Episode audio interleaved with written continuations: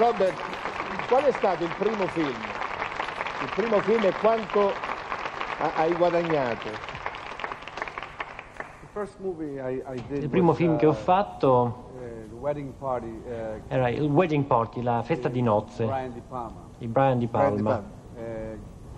Eh, guadagnato 50 dollari. 50 dollari in tutto il film? Sì, tutto il film. Beh, Pensavo eh, era 50 per, per eh, settimana, per la settimana, ma, ma non Invece era una volta sola. Accontentarsi. E adesso dove vai, Robert? Dove vai? Eh, Rientri in America? eh, devo tornare a New York per, per fare una preparazione per eh, un film che si chiama Bronx Tale. Eh, si svolge di Bronx, il sì, Bronx. io eh, abbia, ehm, farò eh, come regista, come si dice? Ah, come regista? Sì, È il primo film come regista? Sì, sì. Bocca al lupo. Grazie.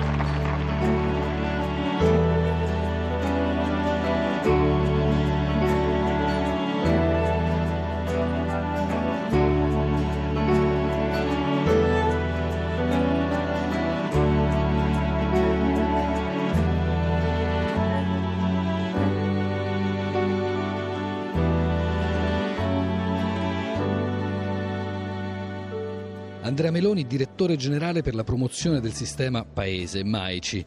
Come è nata l'idea degli Stati Generali della lingua italiana? Ma l'idea è stata un'intuizione del sottosegretario Mario Giro, perché, per due motivi. Uno perché siamo convinti che la lingua italiana all'estero sia un investimento per tutto il Paese. Secondo perché avevamo l'impressione che non fosse sufficientemente chiaro in Italia, al di fuori degli addetti ai lavori, questa cosa. E terzo perché abbiamo immaginato una cosa del genere ampia, importante, a Firenze come un'occasione per mettere insieme tutti gli attori, che sono tantissimi, non è naturalmente solo il Ministero e i Ministeri. Cosa l'ha colpita di più, cosa le ha dato più soddisfazione come organizzatore in questi due giorni degli Stati Generali?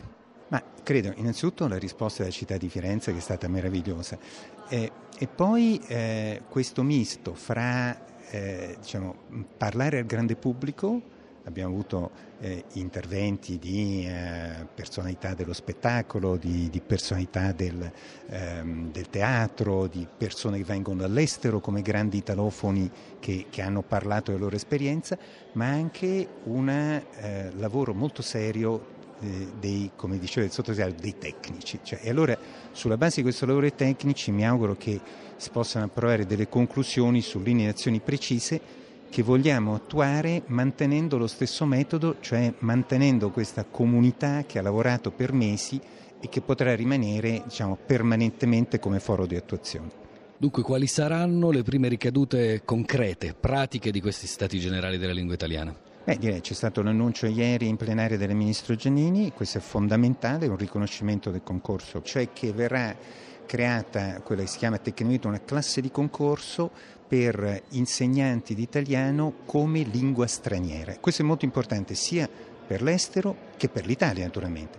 Un altro aspetto è venuto fuori dai Stati Generali non è solo la lingua italiana all'estero, ma l'insegnamento della lingua italiana per coloro che vengono in Italia e non sono di madrelingua italiana. E poi eh, direi un, un lavoro eh, comune, immediato su tutta una serie di temi che possono sembrare ostici all'orecchio di un ascoltatore, ma che ci permettono di essere più presenti fuori e soprattutto di mettere insieme tutte le azioni che ora ogni tanto sono un po' disperse fra istituti di cultura, scuola all'estero, privati, eccetera.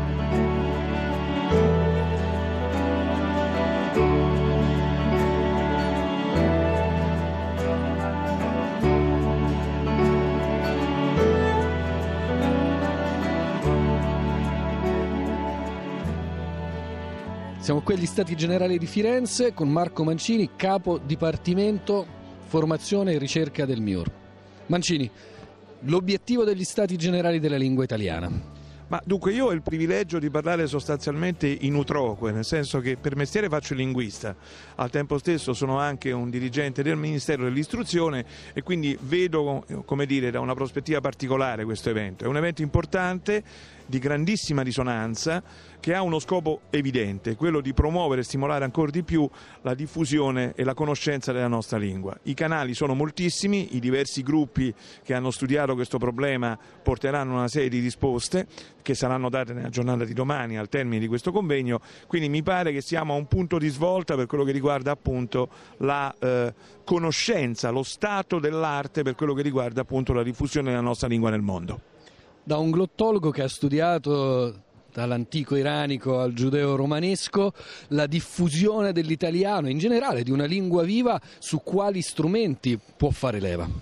Ma dunque, questo è uno degli argomenti di cui abbiamo appunto dibattuto in seno al gruppo che io coordino. Sostanzialmente la mia opinione è questa, eh, la lingua si accompagna agli oggetti materiali e immateriali, la diffusione di questi traina in qualche modo la diffusione della lingua, non solo ovviamente dei nomi o delle etichette, ma anche di quella che è la curiosità linguistica. Eh, questo significa naturalmente la cultura, ma come già ci insegna la vecchia inchiesta sull'italiano 2000, coordinata a suo tempo da Tullio De Mauro, anche quelli che sono i nuovi veicoli della lingua, che sono stati anche ricordati oggi dall'intervento del Ministro, e cioè l'economia, eh, la possibilità di avvalersi di eh, veicoli linguistici per eh, contatti sempre più stretti tra il nostro Paese ed altri Paesi e anche, non ultimo, come dire, eh, quelli che sono i veicoli eh, aerei, cioè eh, quelle che sono diciamo così, le trasmissioni, il web, la televisione, che forse andrebbero dire, stimolati un po' di più di quanto si faccia faccia ora. Ogni tanto anche la radio. Dobbiamo dunque affidarci, e questo è buffo perché si dice con un anglicismo, al Made in Italy per diffondere la lingua italiana nel mondo? Dunque ho notato una cosa curiosa, che eh, come sempre succede in queste circostanze la parola tabuizzata è quella che appare sempre più spesso. Le parole tabuizzate sarebbero gli anglicismi, ma ho notato che in questo convegno si moltiplicano gli anglicismi. Comunque, a parte gli scherzi, eh, assolutamente sì, è evidente che il Made in Italy, le cose fatte in Italia, costituiscono quegli oggetti di cui parlavo poc'anzi.